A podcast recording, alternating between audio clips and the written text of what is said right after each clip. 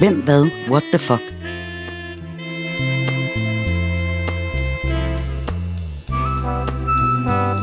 Et nedslag i et legendarisk opslagsværk fra før internettet blev født.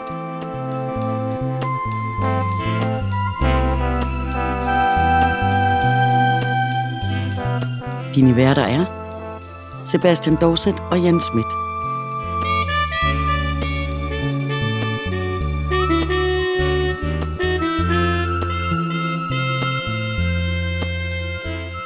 Denne gang anno 1939.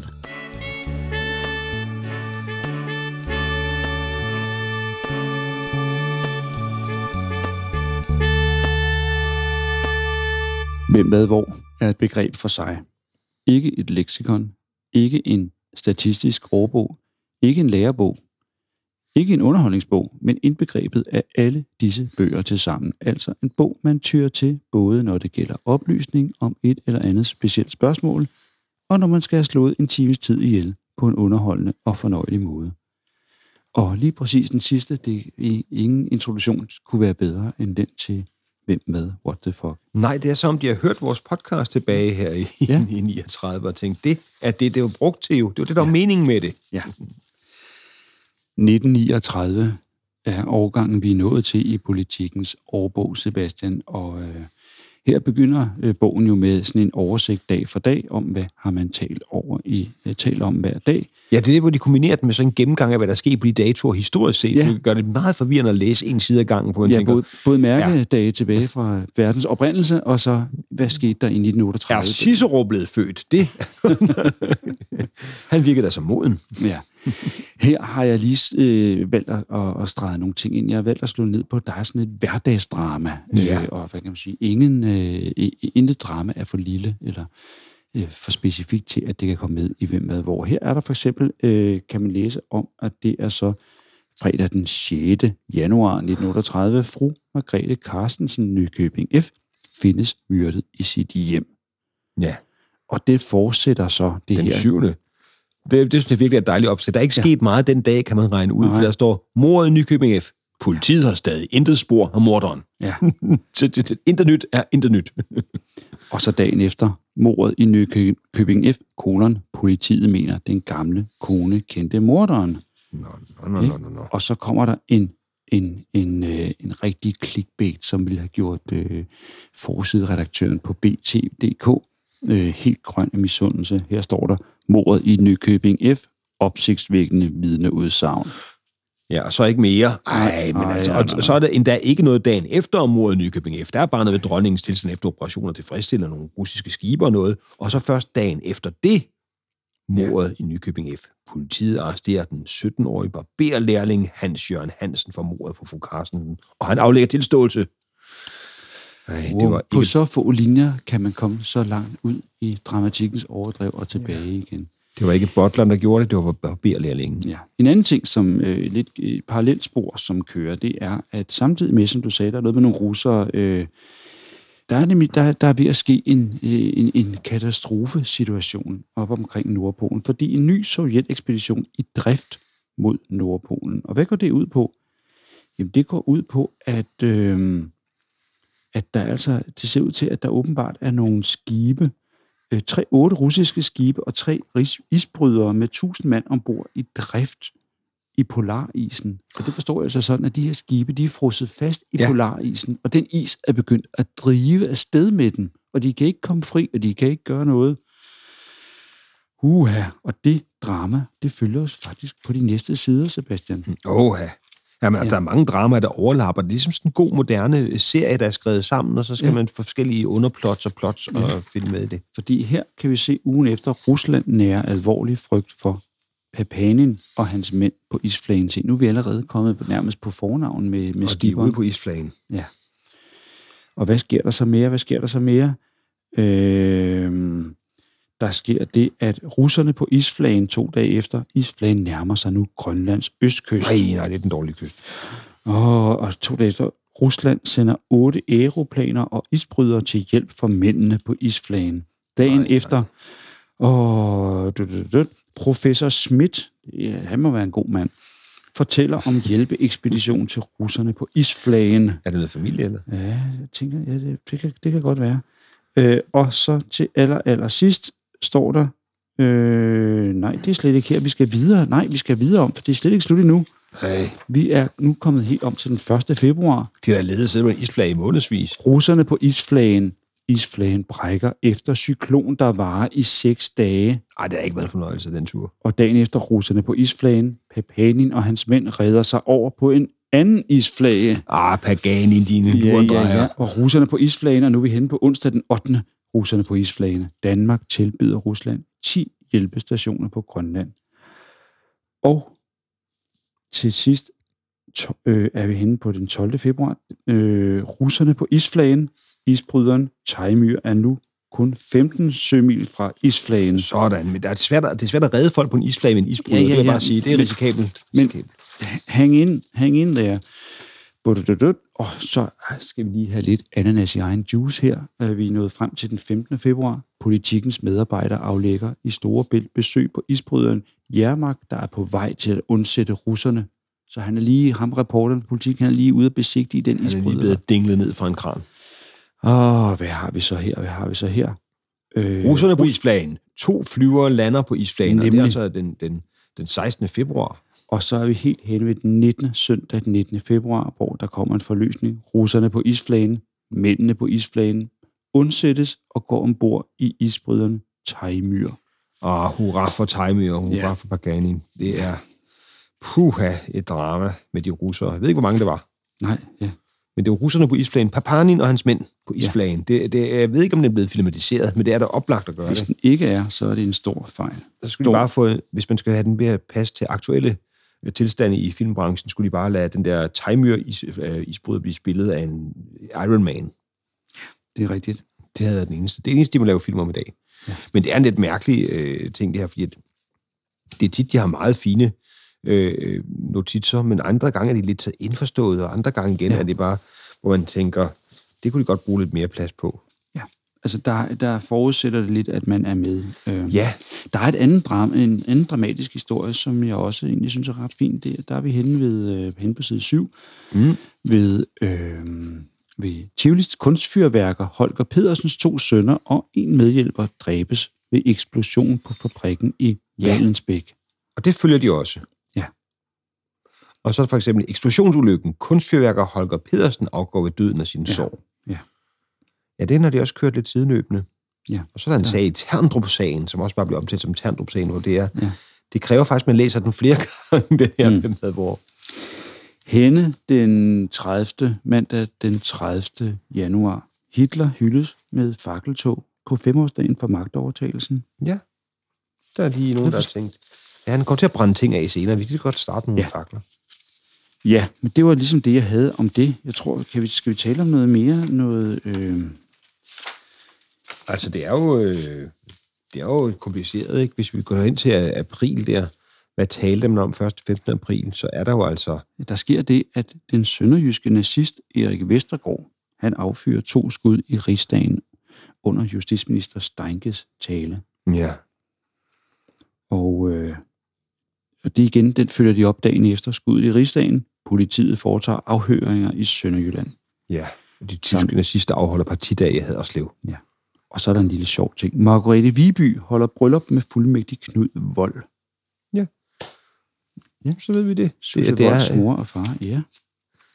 ja, det, Det, er, det er hyggeligt. Man skal lige følge lidt med i det hele, men, men det er jo igen det der med, at den er heller ikke skrevet decideret, at de jo ikke tænkt, og det er jo heller, man heller ikke forlangt, at de, den er skrevet til to øh, middelalderne journalister, der sidder og læser den op i 2021, men, men den er jo trods alt, øh, er, altså det, skulle gerne give mening, når man læser det. Det er jo ikke altid, man sidder der i, i Nej. december og kan huske Terndrup-sagen, det er sådan Nej, helt nej. indlysende. Det er rigtigt, det er rigtigt. Vi er ikke helt færdige med det, fordi nu er vi henne øh, midt i, eller i slutningen af april, hvor KB-handlen på Peter Bangs vej indvies. Ja. Ja. Og det var den, den, den havde jo en lang og god levetid, indtil der var erotisk messe. Ja. det skulle man så have valgt at undgå. Ja. Men, men måske er det, altså, den var jo en meget, meget fin og smuk hal, og den er jo, det jo den jo blevet igen, men den var ikke så praktisk, kan man sige. Der var ikke Nej. de krav, som man har til en moderne sportshal, var ikke Nej. rigtig tænkt ind. Så nu er den altså blevet en virkelig flot ny øh, udgave af sig selv. Den var god nok til Beatles. Ja, så er den også god nok til dit indendørs fodbold, ja. Johnny. Her fristes jeg til at sige, og samtidig i udlandet skete langt alvorligere ting, fordi i Tjekkoslovakiet henlejen fordrer fuld selvstyre for sudetertyskerne og frihed til at bekende sig til nazismen. Ja, det er en af de friheder, man godt vil have sig fritaget for, ikke? Ja. Altså, du kan godt blive nazist, hvis du vil, men det vil ja. du ikke. Det, det, det må gerne. Det, jeg tror ikke så meget, det var friheden, jeg tror, det var rimelig tvunget. og dagen efter øh, Tjekkoslovakiet spørgsmål. Tyskland kræver hurtig afgørelse af det sudetertyske spørgsmål, og det er altså det, der handler om, at man var vred over den her grænsedragning. Altså tyskerne var vrede over, at efter Første Verdenskrig, så synes de, der bliver skåret et stykke af Tyskland og tildelt ja. til Tjekkoslovakiet. Og her bor der mange tyskere i det sudeterområde, som man så kalder sudetertyskere, og dem mente Hitler jo, at de skulle tilbage til fædrelandet. Ja, det var det, Hitlers fine taktik var, at hvis nogen snakkede en lille smule tysk, jamen så er de nok øh, en del af Tyskland, også det ja. sted, de boede. Det var ikke meningen, de skulle rejse til Tyskland, Tyskland skulle rejse til dem. Ja. Det var en meget praktisk måde at udvide riget på. Men der sker altså også andre ting. Jeg, jeg falder lige over en notits fra den, øh, den 27. Ja. Øh, april. Der står, Kong Sogu af Albanien holder Tirana bryllup med grevinde Aponoi. Aponoi.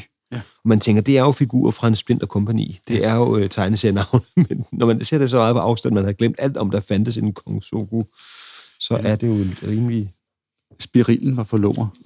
jeg holdt ringene i sin hale.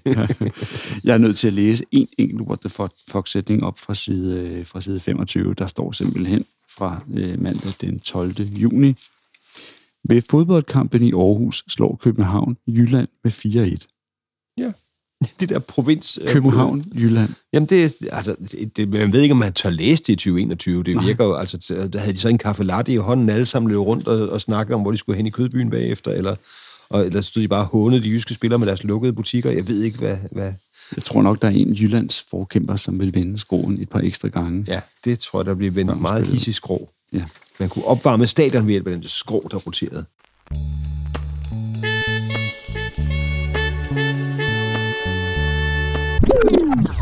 En anden uh, what the fuck-agtig opløsning, som jeg synes uh, er, er lidt skæg her, når vi taler om hvem er hvem, altså de her uh, nye navne inden for af fremtidende politikere, henne på side 66, hvor der står om uh, Hermann Göring, den tyske ministerpræsident. Ja. Der står om ham, udover at han modtog medalje for taberhed under verdenskrigen, og det er altså så første verdenskrig, ved det, at den anden ikke helt er startet endnu, for fuld smadre. 1922, svensk trafikflyver. Det var jeg simpelthen ikke klar over, at Hermann Göring han havde arbejdet som øh, kommersiel øh, luftkaptajn i, Nej.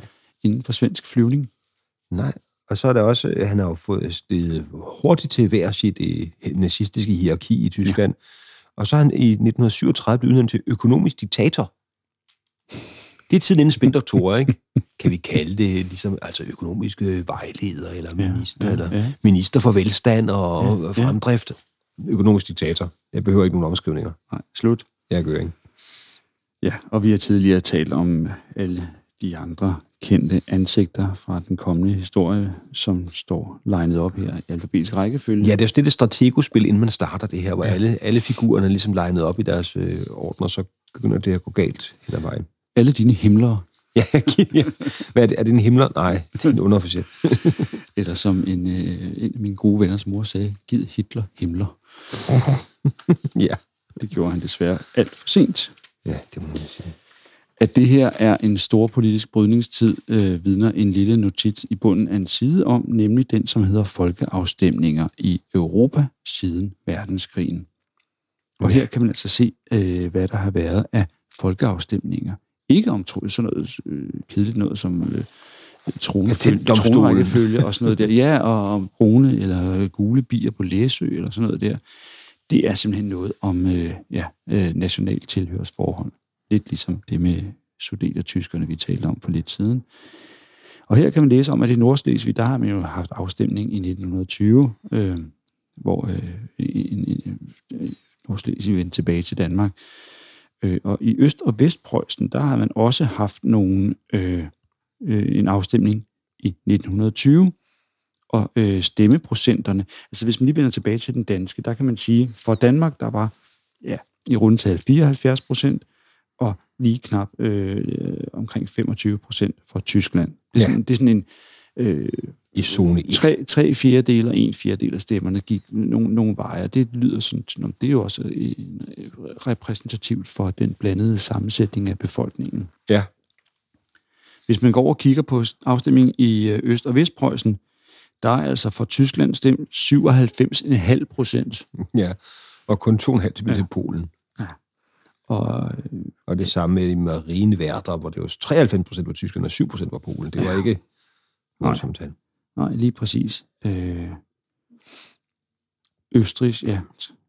Altså den her, ø- den østrigske afstemning den 10. april 1938, hvor 99,73 procent stemmer for Anschluss, altså for at, Tysk, øh, for at Østrig skulle tilslutte sig Tyskland. Ja. Og mod Anschluss 0,02 procent. Ja, det var ikke... De Men var nok et lille mindretal. Ja, og de er nok alle sammen øh, i en anden transport mod Buchenwald eller et eller andet, eller noget i den stil. De, de indløste billet på vej ud af stemmelokalerne. Ja, det er godt Ja. nok ikke øh, Så, tider. øh, Det er jo ikke muntre tider at beskæftige sig med 39, det må man sige. Men alligevel bliver det gjort sådan, øh, her, før der er, jo er udbrudt krig, og før der er noget censur eller noget som helst, så er det sådan alligevel relativt nøgternt. Men ikke, der er ikke nogen alarmisme over den her beskrivelse. Nej, det er ikke sådan, det man kan fornemme ikke, man er på vej ind i en krig selv. Det er sådan, om Hitler organiserer sig lidt på en anden måde. Han kunne godt tænke sig nogle flere små tysktalende stater inde ja. under sit, sine vinger.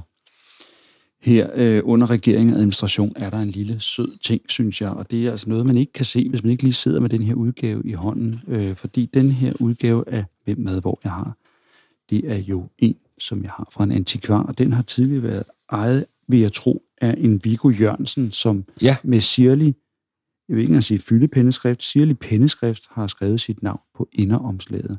Han har altså også skrevet til her hen under det danske kongehus. Hvor hyggeligt. Kongens faders broder. Under, der står nemlig, der er nemlig tilsk- tilstødt noget, siden bogen har været i trykken. Der står nemlig, at han er død den 14. i 1. 1939 kl. 8.30. Det er simpelthen skrevet til i hånden. Ej, hvor er det fantastisk. Det er det mest up-to-date, vi nogensinde har været ja. Ja. i godt nok en af de ældste bøger, vi har haft Ja. med i podcast, men stadigvæk. Der har ejeren simpelthen siddet og skrevet, at han er død. Kongens bror er død. Kongens farbror er død. Det skal lige Ja. ja. indføjes her. Så hvis jeg nu slår op i det igen, så kan jeg lige huske, hvornår det var, det skete. Med klokkeslæt. det og det, det er meget sødt på en eller anden måde, ikke? Jo. Jamen altså, hvor er det fornemt. Tak, Viggo. Det var sødt.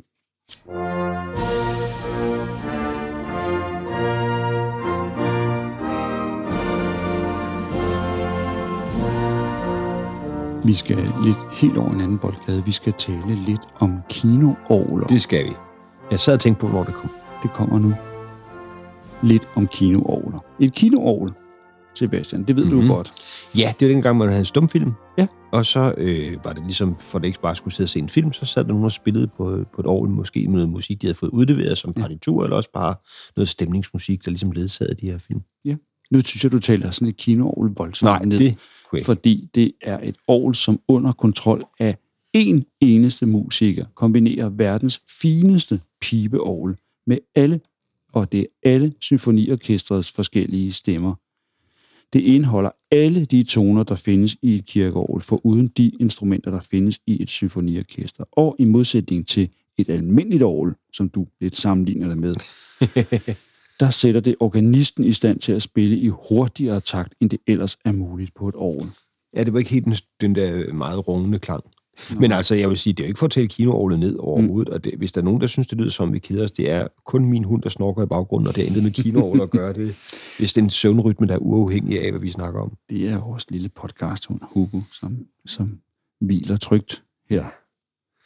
Men altså, det er jo også, der er sådan en oversigt over Københavnske Biografteater per Ja. 1. november 1938. Man kan sige, der var jo en del biografer i hovedstadsområdet. Og det er Ja, ikke det for, vi ikke beskæftiger os med provinsen, der er simpelthen sådan, der er en, en myriade af forskellige små biografer. Mm.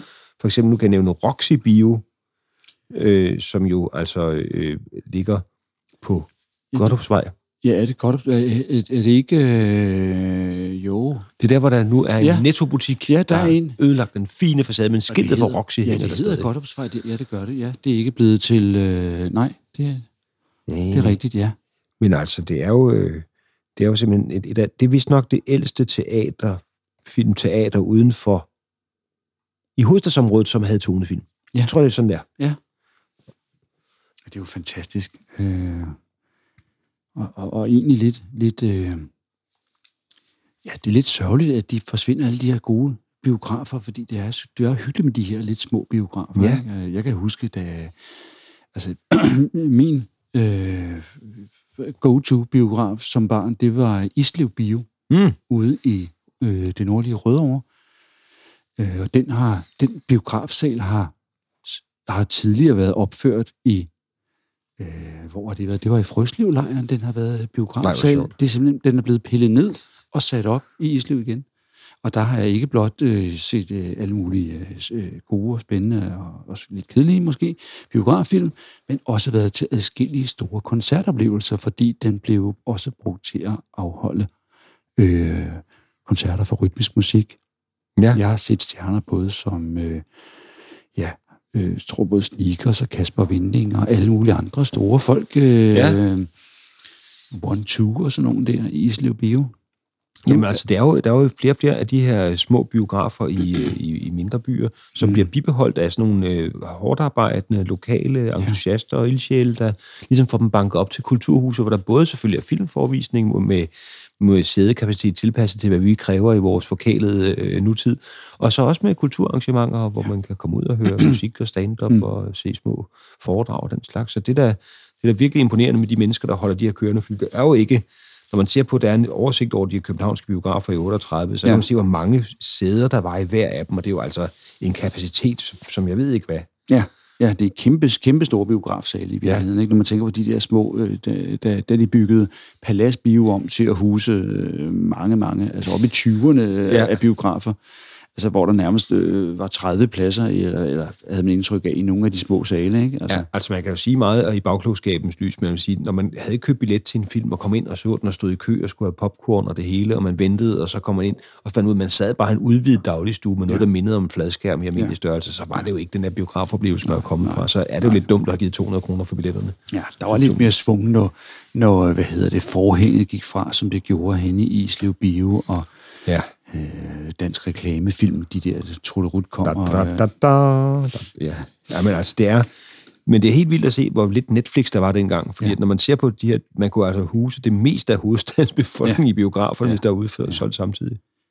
Jeg er lige nødt til at vende tilbage til de her kinoår, ikke? Fordi ja. øhm, øh, det her, øh, der, der står forskellige ting. ikke? Et sådan, et sådan kinoovls imitationsevne øh, er, net, er, nærmest, er næsten ubegrænset. Der findes ikke den dyrelyd, der ikke kan imiteres. Ligesom den menneskelige stemmes nuancering, øh, ligesom den menneskelige stemmes nuancering kan udtrykkes så illuderende, at verdens berømteste kinoorganist, Jesse Crawford hed han, han ved et forsøg har været i stand til at få 40% af en forsamling til at forstå, hvad han talte om i citationstegn på året, da han som emne opgav en mand, der kom hjem fra kontoret og talte med sin kone. Og det er altså før talefilmen, der kunne han altså med sine lyde på året. Mm. Øh, det er lidt vildt. Sådan et gad jeg godt at have oplevet. Ja, det lyder altså ret sindssygt med det der instrument. Jeg ved ikke, hvor de blev af, da man holdt op med at have dem stående i Nej. biograferne, der blev skamferet med disse tonefilm på skuespillere. Ja. Hvem gider høre skuespillere snakke, som en vrissen øh, chef for et filmselskab sagde på et tidspunkt? Det var der så mange, der gjorde. ja, det var da en del. Men altså, det var jo sjovt at have sådan en kinoovl. Jeg tror, det ja. må fylde en del. Det tror jeg også. Øh, det her Palladium ki- kinoovl, som der står beskrevet her, som er af, af fabrikatet øh, Wurlitzer, det er sammensat af 950.000 forskellige dele. Og her er endda ikke medregnet søm. Ja, men der står, det største øh, kinoorgel selvfølgelig findes i verdens største biograf, Radio City Music Hall i New York. Og det er så stort, at alene orgelkammeret ville fylde hele forjen i Palladium-biografen i København. Ja. ja. man kan ikke have det stående derhjemme, kan jeg regne ud. Ikke rigtigt. Så skal man have, i hvert fald have en stor garage. ja, så kan man sidde og spille ude i garagen, Ja. og folk kunne høre en snakke, fordi man, det eneste, man snakkede med, var sit orgel. ja. Petersen, glimrende mål. Og træffeligt dirigeret hovedstød der af Bjarne Petersen på Bostrøms lige så udmærket set indkast. Vi er faktisk allerede nået til sport, Sebastian. Ja. Den, den kommer, sporten kommer lidt tidligt her i den her udgave af Hvem, Hvad, Hvor. Ja, og så har de så også valgt at ligesom, øh, gå helt tilbage til fordelingen af guld, sølv og bronze ved den 11. olympiade i 1936, altså den berømte Berlin-olympiade. Og jeg ved ikke, om de simpelthen ikke har nået de tidlige årgange at få talt medaljerne op, men jeg ved Nej. ikke, om de virkelig har hængt i bremsen i en grad, så man først nu her, nogle år senere, kunne annoncere, at Tyskland altså havde vundet flest medaljer Ja. ja. suverænt. Ja, ret suverænt. 33 guld, 26 sølv, 80 bronze. Foran USA, der har 24 guld, 12, øh, 20 øh, sølv og 12 bronze. Så det er altså, de har, de har ryddet bordet, de store nationer. Ungarn blev nummer tre i øvrigt. Meget overraskende. Lidt Ja. ja. overraskende, vil jeg da sige. Og øh, Danmark finder vi også et sted dernede. Ja, ja, to sølv og tre bronze. Ja, det er lidt, det er lidt svagt, er det ikke? Jo, vi ligger lige over Letland, men og lige under Polen. Stakkels Portugal, som kun har hævet en enkelt bronzemedalje ja. Hjem. Ja. Det her med fodbolden, jeg kan ikke lige rigtig se nogen steder her, at der står noget om, Nej, om ligaen, om Danmarks turnering. der står kun med landskamp, hvad de egentlig præsterede. Og det er jo også, men så til gengæld har landskampene spillet rigtig mange. kampe. Ja. Men det er også, Det er fordi, de kigger tilbage. jo. de kigger bare tilbage, ja. Ja. De kigger simpelthen tilbage på de forskellige opgør med forskellige lande. Ja. Altså, hvordan de, vi har klaret os øh, historisk set med forskellige hold. Og så har de en lille bitte kort gennemgang af, hvad, hvilke landskampe, der er spillet det år. Det er altså fire i alt, som jeg ser det. Der er også lidt på, på, på de Nå, følgende okay. sider, af, hvor man... Øh, Når den der med billeder af det hele af nogle af disse øh, sportshelte. Ja. men altså, der er simpelthen fremhævet landsholdsspillerne med deres debutår og deres placering og det hele med billeder af dem med kægt 30 hår. Og så er der ja, endda et actionbillede af Sifred Jensen. Ja. Øh, Sifred, hvor finder vi så ham? Ja, men er han overhovedet med? Der er i hvert fald et billede af Sifred Jensen.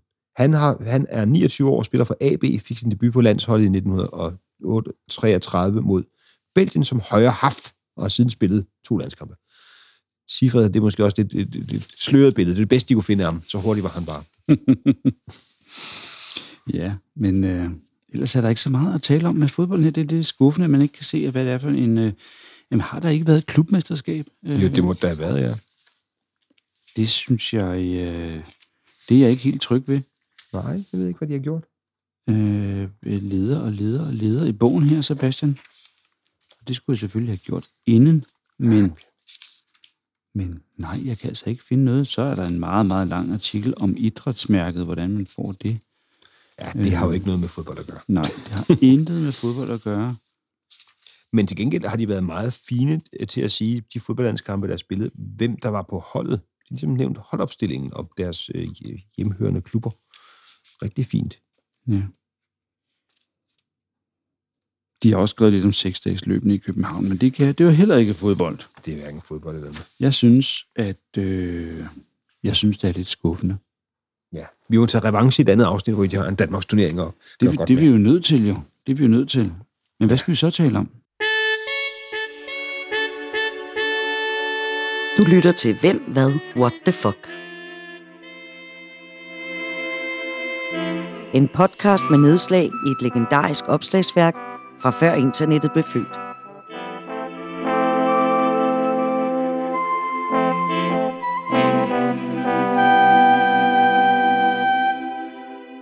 Så er vi nødt til at ile videre til at tale om noget, som er lidt nørdet.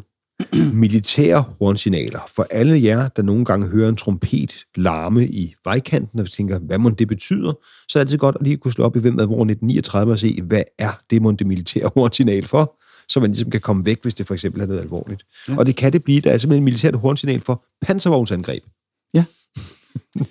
Og, øhm, og, og, og det er meget pædagogisk det her jo, fordi de har ikke blot skrevet en nodelinje ned, hvor man kan sige, øh, øh, hvor man kan høre rytmen, altså hornets rytme og, og toner, for eksempel giv agt, giv agt, giv agt. De har nemlig også sat ord på, så man kan huske det, en lille remse.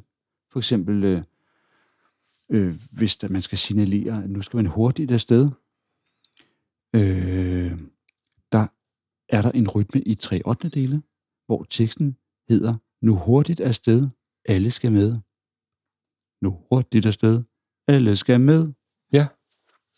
Det er meget, øh, det er meget 30 det, Man kan næsten se de kække, lyshårede mænd, der, der smiler hele tiden. Hele tiden, uanset om det er panservognsangreb eller andet. De er bare glade og mundre og friske. Det lyder, Jamen, altså det, er, det, er, det lyder lidt som en far til fire film. For eksempel den her, det her meget, meget alvorlige, øh, den fanfare, der skulle advare mod panserangreb. Der lyder teksten, der kommer panser, biler i fart. Pas på i grøften. Hviler I snart? Ja. Vi er færdige er med jer. Det er altså, det er jo, for ideen er jo altså, at man kommer gående der i sin kolonne med soldater til fods, og så kommer der panservognsangreb, og så kan man lige blæse i trompeten og sige, nu skal jeg altså hoppe ned i grøften og gemme jer, så ja. vi kan komme forbi det der. Det er den klassisk dansk forsvarsstrategi. Der kommer nogen, der kan banke os, vi ja. gemmer os imens. Ja. Hej, der er flyvere. Hej, der er flyvere. Hej, der er flyvere. Hej. Vi ved ikke, at vores, for sådan nogen har vi ikke. Nej. nu freestyle du hen over det. det tror jeg ikke var populært i krig i hæren der i, i 30. Men det er selvfølgelig meget vigtigt, at altså man kan sige, der er de forudseende i 39 udgaven, og få ligesom de militære signaler med, så befolkningen har noget at gå ud fra, når, når tysken kommer. Ja. Vi blæser kun den, den der hedder hold, hold, hold. Og retræten, den er altså også lang. Altså, hvor holdt, holdt, holdt, det er tre takter med en ja. tone i værk. Holdt, holdt, holdt. Så er retræten, jeg vil ikke engang begynde, men der er øh, skillige lodlinjer. Der er syv nødlinjer med masser af ja. meget langt og indviklet. Nu skrider vi. Ja, vi trækker os tilbage. Ja. ja, de militære øh, hornsignaler. Der bliver også skrevet noget, jeg ved ikke, om det er, fordi man måske her er ved at øh, lidt i, øh, i kaffegrumset kan se, hvad er det for en halvfascistoid udvikling, der er ved at ske rundt omkring øh, i Europa. Der er en artikel her, der handler om uniformsforbud. Ja. At man har simpelthen øh, øh vedtaget en lov, som gør det ulovligt at gå i uniform, medmindre man altså er repræsentant for politi eller her eller den slags, ikke? Det er måske meget øh, rettidig omhu at få indført det, ikke? Fordi man måske har set de der brunklædte Sturmabteilung, eller ja, hvad det nu ja. hed, øh, hen i Tyskland, øh, rende rundt i noget uniformslignende og, og, og, og lave ballade, og måske tiltvinge sig en eller anden form for autoritet, som de, de ikke har rent øh, lovgivningsmæssigt. Fordi loven af 31. marts 1936, den bestemmer, at det er forbudt at bære uniform eller andre beklædningsgenstande, der kan sidestilles hermed herunder armbind eller i øjenfaldende tegn, der viser, at bære tilhører en politisk organisation. Ja, det er sin tids rockerlovgivning. Ja, det er rygmærker over det hele, man ikke må gå med. Ja, for ideen er det der med, at, at det kan godt være, at du, vi har en fri ytringsfrihed, vi må sige, hvad vi vil, vi kan debattere frit og livligt, men hvis der pludselig står 10 mand med de samme øh, rygmærker og skuler, når de går ud af din dør, så ved du ja. godt, at det måske ikke er en debat, du har lyst til at tage. Ja. Og det er jo ligesom det, som den der Sturmabteilung SA i nede i Tyskland, de havde gjort, at du kunne godt sige, hvad du ville, og du kunne godt diskutere mod Hitler, men så stod der altså nogle mænd i uniform, der dengang, altså dernede var organiseret en ja. lille her og, og, smadrede ting og sager. Ja. Så det er det, man helst skal undgå, at folk ligesom kan true med deres bare fremtoning. Ja. Og på samme måde er der her også en artikel om forbud mod at bære våben. Hmm. Våbenloven af 28. april 1934, den fastsætter, at det uden ministerens tilladelse er forbudt at indføre eller tilvirke skydevåben og dermed beslægtede genstande samt ammunition. Loven omfatter praktisk talt alle slags våben, med undtagelse af genstande som glatløbede havlgevær, salonbøsser, luft- og fjederbøsser. Indstikningspatroner af kaliber ikke over 4,5 mm samt øh, slagteapparater, der udelukkende kan anvendes til slagtning. Altså hmm. der må man tale om boldpistoler. Ja, sådan noget, som du skal have dyret slæbt hen til, så du ikke ligesom kan ramme ja. med det. Jamen det er jo meget, jeg ved ikke, om der har været en voldsom debat omkring det, altså fordi det er jo ligesom meget, kan man sige, det er meget kategorisk, ikke? Altså det er kun de der helt øh, stilfærdige småvåben, som du må have længere. Det, altså ting at indføre den her lov i USA, det har været et, øh, ja, for fanden. Det har været en borgerkrig med det samme, ikke? Men øh, det er jo meget fornuftigt. Jeg har heller aldrig forstået den der modvilje mod, at du skal have en form for tilladelse for at have et våben, som Nej. nogle amerikanere. Det, jeg synes, det er jo meget fornuftigt, at man ligesom ved, hvilken ende skal du pege mod andre, hvilken skal du pege mod dig selv. Det, det er altid en basal viden, der er god at have ja. i forbindelse med skydevåben. Vil jeg da sige, som en, en novice, der ikke selv kan affyre et sådan.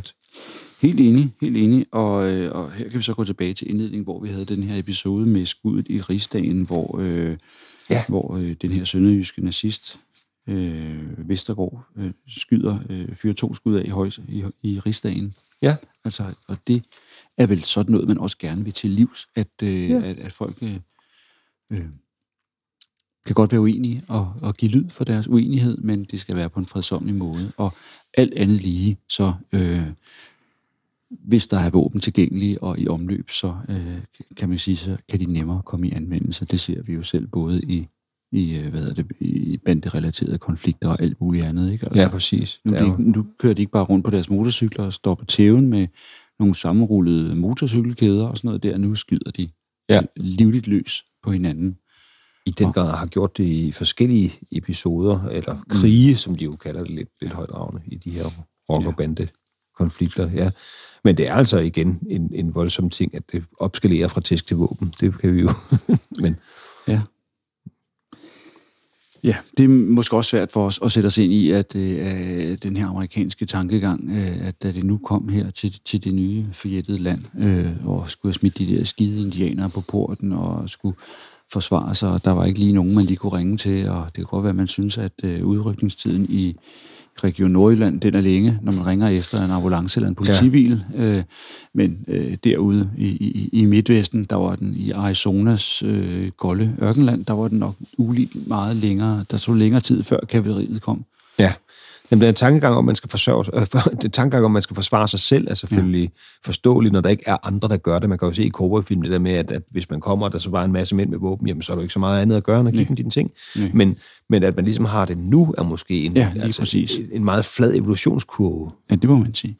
Det må man sige. Men det er der nok ikke lige, hverken tal i sol, måne eller midt imellem, på at det bliver ændret sådan lige Nej. med det samme. Du lytter til Hvem, Hvad, What the Fuck.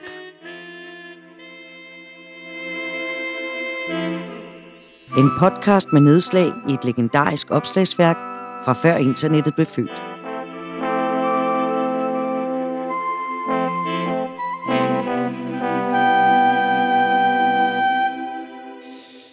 Korstyper.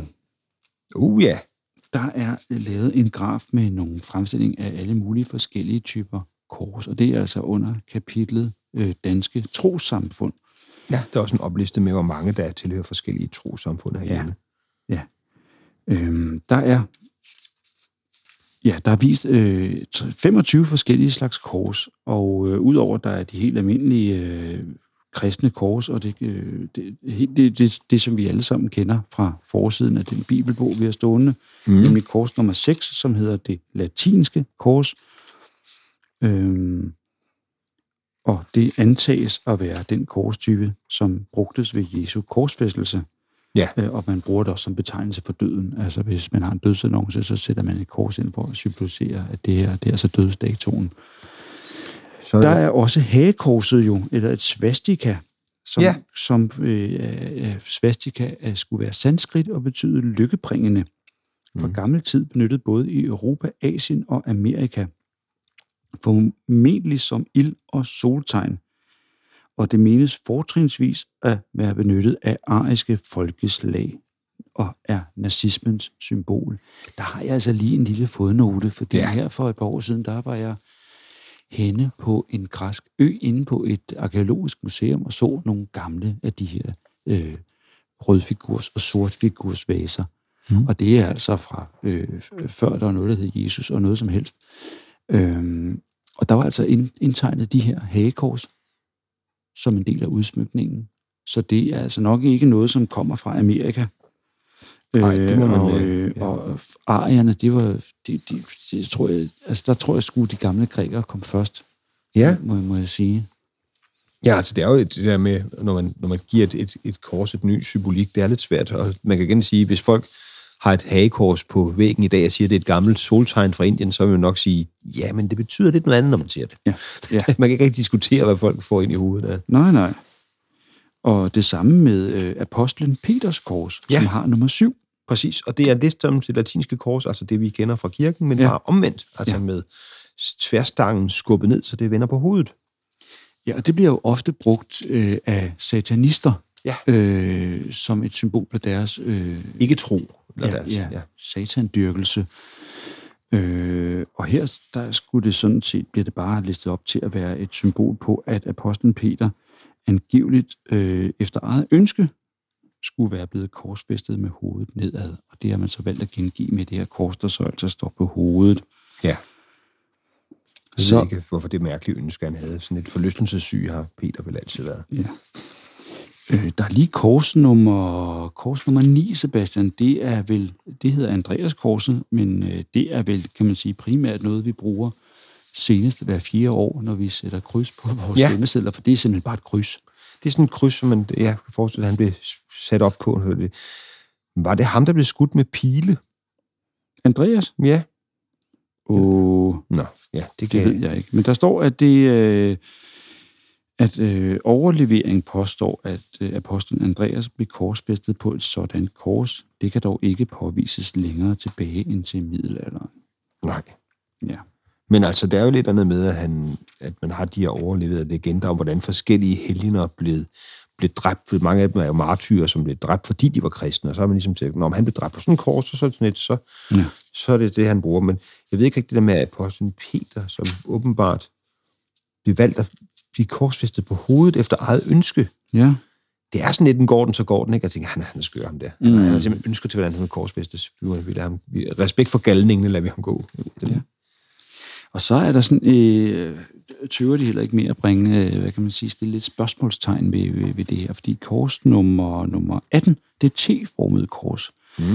kaldes også tagkorset og Antoniuskorset. Ikke fordi man øh, har korsfæstet slagtesvinen på det, men øh, fordi det har været øh, benyttet til et korsfæstelse af forbrydere. Altså det er et kors, hvor der ikke ligesom er nogen oppind på, det er bare T-formet simpelthen, det her kors. Det hævdes fra nogle sider, at Jesus blev korsfæstet på et sådant. Det har man også set afbildninger, hvor det ser sådan ud. Ikke? Ja. Ja. Ja, der er mange, der er mange fine kors. Ja. Dobbeltkorset og den slags. Jeg ved ikke, om der var sådan en hi- en hierarki inden for korsfæstningsoffre, at de ligesom, øh, jeg fik et dobbeltkors. Ja. Det kunne det sagtens være. Og nogle af dem er de der ornamenter, man kender fra mere græsk rom, måske. Og, Ja, der hvor der sidder sådan en øh, nummer 22, øh, tror jeg det hedder, det er det russiske kors, hvor der netop mm. er ligesom to mindre kors foran, og så er der sådan en, en skråstang for neden. Ja. Øh, jeg ved ikke lige, hvad den... Den skal sikkert betyde et eller andet. Et eller andet. Det får vi med i et andet afsnit. Det får vi i hvert fald ikke at vide her. Nej. Her vil vi lige afslutningsvis øh, gå ind og kigge lidt på en, øh, på en oversigt. Vi har tidligere øh, set på, hvordan man sad placeret henne i højesteret, Mm. i, i, øh, og med, med navns nævnelse af, hvilke øh, dommer, der sad på hvilke pladser. Her har man simpelthen gjort øh, den, øh, den tjeneste til, til øh, publikum, som kommer i radiohuset og hører radioorkestret spille koncert. Ja. Her er simpelthen en nummereret optegning af, ikke blot hvor instrumenterne er placeret hen i salen, så man kan sige, nå, nu er det anden violinen, der spiller, fordi den, der er lidt midt for dirigenten dernede. Der er simpelthen nummererede pladser. Ja, Så med kan, parenteser om nogle af dem, som med, de er ikke altid med. nej, det er rigtigt. Og det er simpelthen en, øh, en public service til øh, koncertgængere i koncerthuset. Ja. Og man kan se, at første violinisten, det var Otto Fessel, Mm. Han har et tal, han sidder lige ved siden af dirigenten. Han Ja. er altså right-hand man, eller Og venstre. på plads nummer to sad øh, Leo Hansen og skulede ånd til ham og håbede, at han ville brække en finger eller få et lille befindende, så han en kunne tage over og kaste sig ind over. Så han kunne blive kalif i stedet for kalifen. Ja. Og så kunne man simpelthen tage sin Hvem er mor 1939 med ned ja. Ja. i, øh, i, til symfoniorkestret, når radiosymfoniorkestret spillede ved torsdagskoncerterne, og så kunne man så sige, nej, på cello der nummer, nummer 41, Ja. er det Jens Sørensen? Nej, nej, det er ved siden af det, det, der, det er Volmer Norup. ja, ja, ja. Jeg synes, han spiller godt i dag, Voldemar. Ja, Volmer på toppen. Men jeg kan næsten ikke se ham, fordi på plads nummer 83, der har han nemlig snedet sig øh, harpenist Henrik Bøje ind, og han sidder lidt og skjuler. Ja. Men det er godt, at der ikke er to harper, fordi så skulle jeg også sidde og kigge på Tove Semler nummer Ja, 84. Tove. Ja, Så er der både en fagot og en kontrafagot. ja, ja. Hvis ja. der er blevet kommet for meget fagot ind, så kunne jeg altså sætte kontrafagotten ind. Altså, vi trækker lidt i land. Jamen, Sebastian, øh, det her, det var sådan set, hvad at øh, jeg havde valgt, at vi skulle underholde os med i den her Men jeg synes, det er årgang, godt valgt. Årgang 39. det slutter så smukt med, at de to sidste, der spiller cembalo og noget tilsvarende, det hedder et Celesta, Ja. jeg tror det samme. Det er Victor Fischer. Ja. Jeg vidste, han havde mange talenter, den knægt. Ja. Altså, alle de år efter, så spiller han for FC København. Det er der, det er der prisværdigt, at han kom sig i gang i alle de år. Ja, jamen, det viser også, at han er meget versatil. Altså, han kan dække flere områder Ja. af banen, øh, alt efter, om der er behov for, om det skulle være Celeste, eller om det skulle være Cembalo, han lige skulle fyre den af med. Ikke? Fuldstændig.